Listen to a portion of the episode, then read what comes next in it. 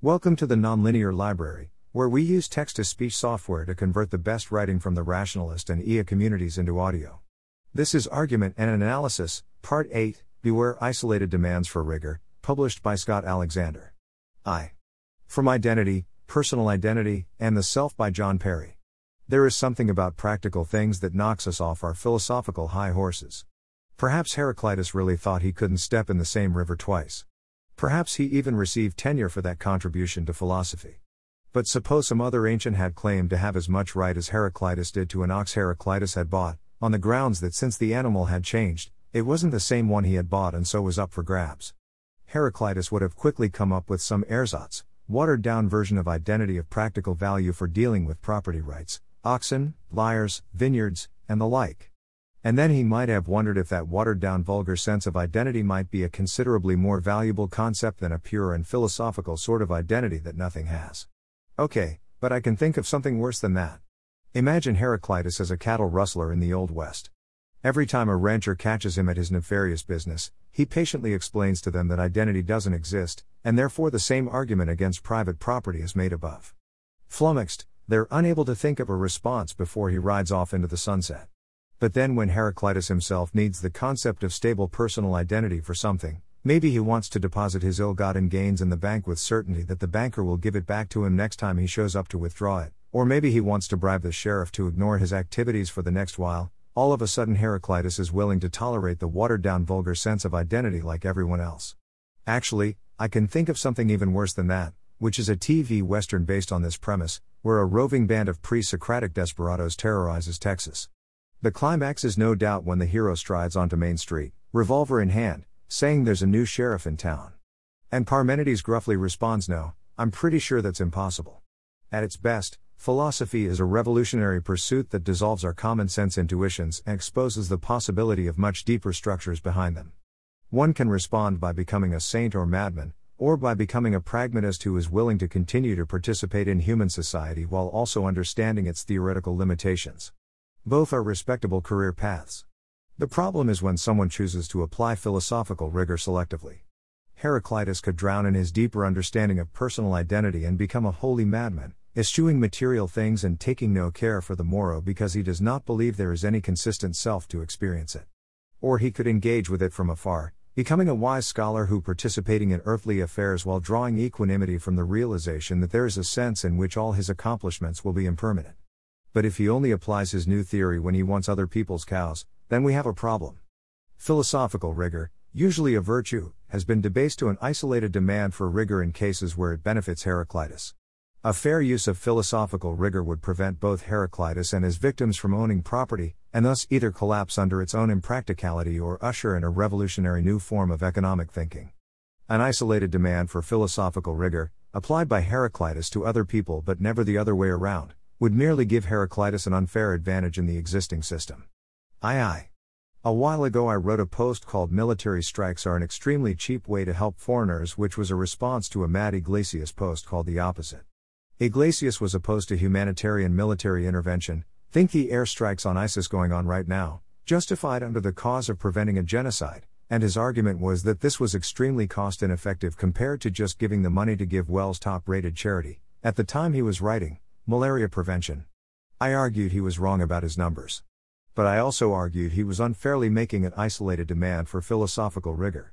Once you learn about utilitarianism and effective charity, you can become the holy madman, donating every cent you have beyond what is strictly necessary to survive and hold down a job to whatever the top-rated charity is. Or you can become the worldly scholar, continuing to fritter away your money on things like hot water and food other than gruel, but appreciating the effective utilitarian perspective and trying to make a few particularly important concessions to it. Or you can use it to steal other people's cows. This is what I accused Matt Iglesias of doing. Presumably there are lots of government programs Iglesias supports. I suggested PBS, and he would never dream of demanding that we defund them in the hopes of donating the money to malaria prevention. But if for political reasons he doesn't support airstrikes, suddenly that plan has to justify itself according to rigorous criteria that no government program that exists could possibly pass. Government spending seems to be a particularly fertile case for this problem. I remember hearing some conservatives complain, "Sex education in public schools is an outrage, because my tax dollars are going to support something I believe is morally wrong." This is, I guess, a demand for ethical rigor. That no one should ever be forced to pay for something they don't like.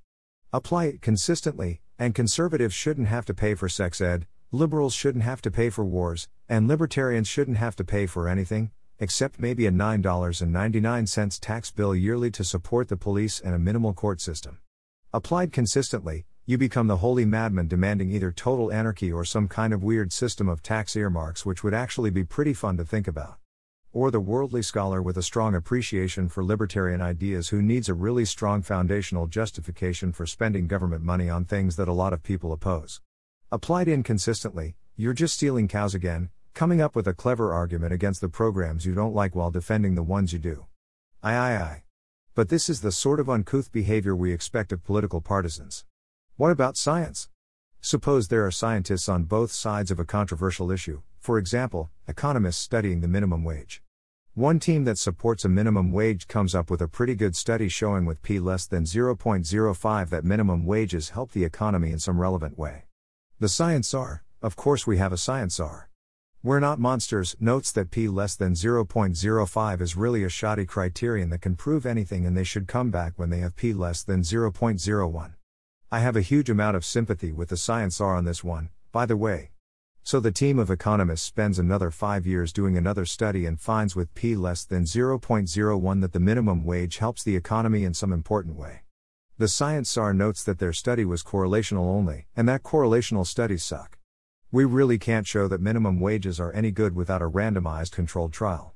Luckily, the governments of every country in the world are totally game for splitting their countries in half and instituting different economic regimes in each part for 10 years, so after a decade it comes out that in the randomized controlled trial the minimum wage helped the economy with p less than 0.01. The science czar worries about publication bias. What if there were a lot of other teams who got all the countries in the world to split in half and institute different wage policies in each of the two territories for 1 decade, but they weren't published because their results weren't interesting enough? Everything the science czar has said so far makes perfect sense, and he is to be commended for his rigor and commitment to the job. Science is really hard, and even tiny methodological mistakes can in principle invalidate an entire field. But now suppose that a team shows that, in a sample of 6 restaurants in Potink, Ohio, there was a non-significant trend towards the minimum wage making things a little worse. And the science czar says, awesome. That solves that debate, minimum wage is bad, let's move on to investigating nominal GDP targeting. Now it looks like the science czar is just a jerk who's really against minimum wage. All his knowledge of the standards of scientific rigor are going not towards bettering science, but toward worsening science. He's not trying to create a revolutionary new scientific regime, he's taking pot shots. I see this a lot in medicine. Someone jumps on a new study showing the selenium or chromium or plutonium or whatever cures cancer. It is brought up that no, really, the medical community has investigated this sort of thing before, and it has always been found that it doesn't. Well, maybe the medical community wasn't investigating it the right way. Maybe the investigators were biased. Maybe they didn't randomize right. Maybe they used a population unusually susceptible to cancer getting. 90% of medical studies are wrong. Those 20 experiments showing a lack of effect could be total bunk. Yes, maybe these things happened in each of the 20 studies that disagree with you. Or maybe they happened in the one contrarian study you are getting so excited about. IV. The unholy combination of isolated demands for philosophical rigor and isolated demands for scientific rigor is isolated demands for mathematical, statistical, conceptual rigor, either sort of thing this blog has been talking about all week. I have already been made fun of for how many different things I am metaphorically comparing IQ to, speed, blood pressure, comas, so I guess it can't hurt to add another example I only thought of today. How about crime?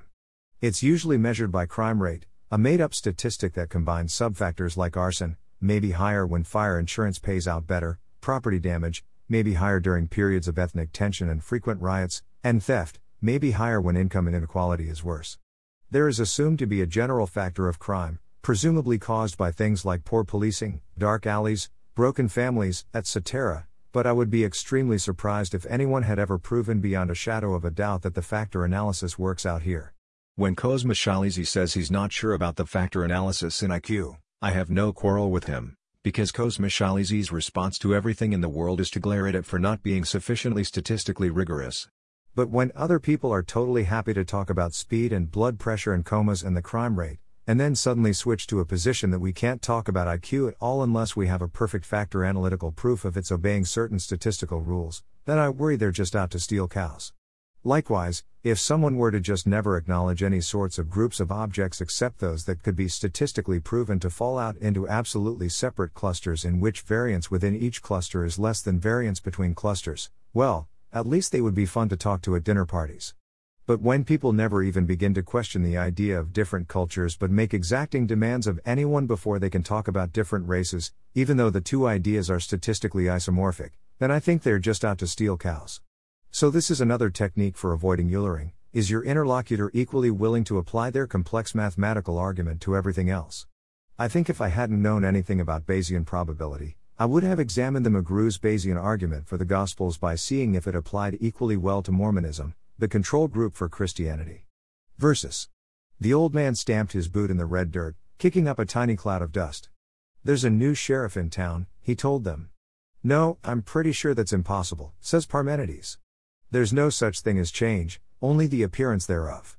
"Well then," says the old man, "I reckon you won't mind the false illusion of your surroundings appearing to change into a jail cell." And he took out his six-shooter and held it steady. "Hold on," said Thales. "We don't want any trouble here. All is water, so all we did was steal a little bit of water from people. We can give you some water back, and everything will be even, right?" He gestured to a watering trough for horses on the side of the street, which was full of the stuff. "Just so long as you don't mind being sprayed with some very hard water from my squirt gun," the old man answered, and the six-shooter was pointed at the Malaysian now. "Ha," said Zeno of Elia. "You don't scare us. In order to hit Thales, your bullet would have to get halfway to him, then half of the remaining distance, and so on. But that would require an infinite number of steps, therefore it is impossible." "Sorry," said the old man, "I couldn't hear you because it's logically impossible for the sound waves encoding your speech to reach my ears." "We're not even the same people as the guys who stole those cattle," said Heraclitus. "Personal identity is an illusion." "Then you won't mind coming to the courthouse with me," replied the old man, to help the judge imprison some other people who looked just like you. The last of them, the tall one, said nothing. He just raised his revolver in a fluid motion and shot at the old man. The old man saw it coming and jumped out of the way. The air was briefly full of bullets. Bang! Thales went down. Bang bang! Heraclitus. Bang bang! Parmenides and Zeno. Bang bang bang! The old man was hit in the arm, but still standing. Bang bang bang bang! It was just the old man and the tall one now. The tall one picked up his gun and fired. Nothing happened. Out of bullets. The old man smiled wryly, his six-shooter still in his hand. "I know what you're thinking.